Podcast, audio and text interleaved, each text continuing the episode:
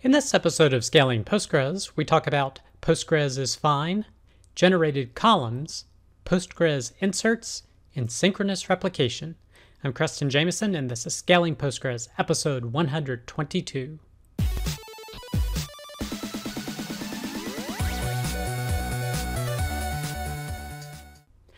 All right. I hope you, your family, and coworkers continue to do well in these times. Our first piece of content is PG Friday. It's the end of the world as we know it, and Postgres is fine.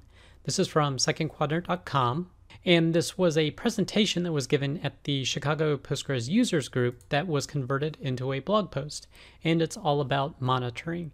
Uh, it first covers why monitor, and of course, this is good for determining why something potentially broke or failed. However, it's also important to know potentially what could break in the future. He then goes over to talk about some different areas you would want to monitor, such as transactions, sessions, status of replication, disk space, uh, etc. And he mentions a few key areas that you definitely want to be monitoring to make sure that your Postgres installation is running optimally. The first is a transaction ID wraparound to ensure that essentially that does not happen on your tables. And it gives you two different queries, one at the database level and at the table level to be able to see where the TXID is at. The next is making sure you don't have any prepared transactions that have been orphaned. Now, again, this is not used very much, but if it's being used at all, you want to make sure that you don't have any of these orphaned because that could definitely cause a problem. Also monitoring your number of idle transactions. Again, you want to minimize these as much as possible. And also the question about do you have hot standby feedback on? Because that could also cause some WAL to build up potentially. Then he talks about checking replication lag, looking at slots, and also just checking pg_stat_replication in general, reviewing your temporary storage space, checkpoint activity, as well as your active transactions and your potentially your WAL throughput. So if you're looking for a good set of areas to monitor for your Postgres installation, definitely check out this blog post from secondquadrant.com. The next post is a comparative approach between generated columns and triggers. This is from ongres.com, and they're comparing the new feature generated columns in Postgres 12 to using a trigger method. So a generated column enables you to run an immutable function against data in the table to generate a new row essentially. So in this table here that they've created, they have a radius uh, named r and it calculates the area using a generated column using the function to determine the area based upon the radius. Now they check the performance of this. They show the system that they used here, and here are the benchmarks that they looked at. So using generated columns was the fastest approach. Creating a trigger in C got very close, as well as an immutable trigger in C got very close to the performance of generated columns, but generated columns still came out on, on top. The slowest was the PL PGSQL trigger, and then the second slowest followed by the immutable trigger. So in general, if you have an immutable function, you would want to use generated columns. If you have to use a trigger and need better performance, writing it in C would give you better performance than using, say, PL PGSQL. Now, this is for insert operations. The update operations weren't that different between each of these methods, so that's pretty interesting. So if you want to learn more about these generated columns versus trigger benchmarks, definitely check out this post from ongres.com. The next post is a walkthrough PostgreSQL insert. This is from crunchydata.com, and it's talking about insert statements. The first thing it covers is that if you're needing to insert multiple values, you definitely want to do this as a part of one statement. So you can see here it has values and then comma between each row you want to insert. So if you have multiple values, this is a much faster way to do inserts.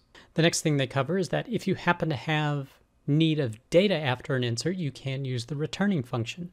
So for example, in this case, you're returning the ID to know what the ID of the row you just inserted was. So that could be beneficial if you then need to do work with that record. And then the last thing they cover is the different on conflict areas you could use. So if you have a conflict during the insert, you could do nothing.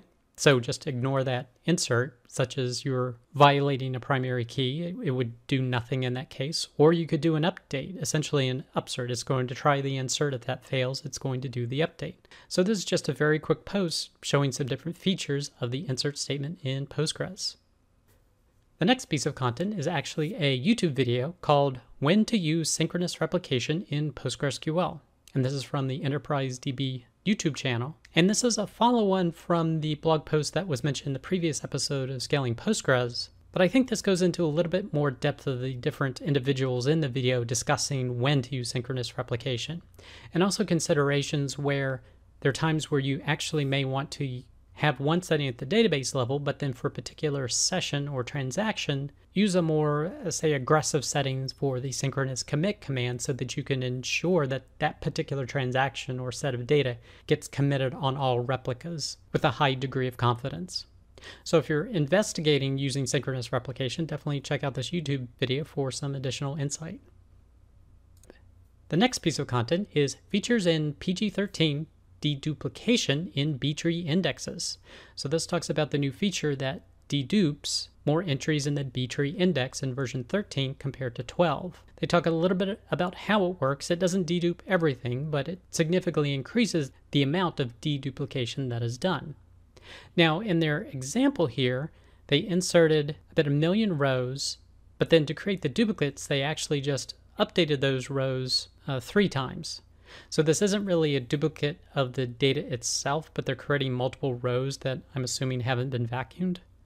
So it's interesting they actually didn't create duplicate entries, so that may have given a slightly different result. But looking in Postgres 12, you could see the index size is 86 megabytes, whereas in Postgres 13 Beta 2, the index size is 62 megabytes. So that's a pretty good space savings. Now, they also did a query to see hey, is it any faster? And looking at version 12, it returned a query from this table in 190 milliseconds, whereas in Postgres 13, it returned in 174 milliseconds. So again, a little bit faster in terms of performance. So if you want to learn more about the performance implications and space savings coming with the deduplication of B-tree indexes in Postgres 13, definitely check out this blog post from higo.ca.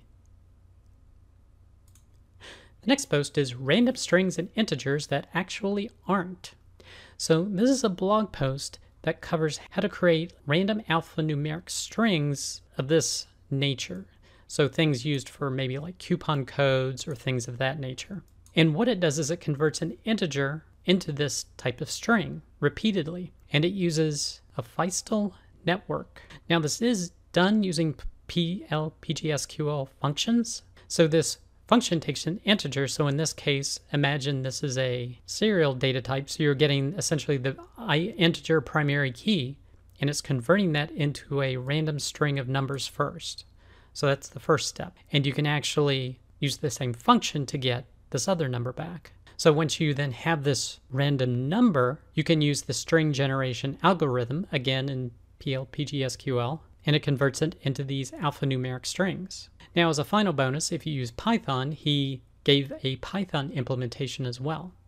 So if you have a need to generate these types of random strings for coupon codes or other use cases, maybe you want to check out this blog post from uh, endpoint.com. The next post is Getting Started with PostgreSQL Operator 4.3 in OpenShift. So if you use Kubernetes and want to use the PostgreSQL operator by Crunchy Data, check out this blog post on how to install it and how to use it with uh, OpenShift.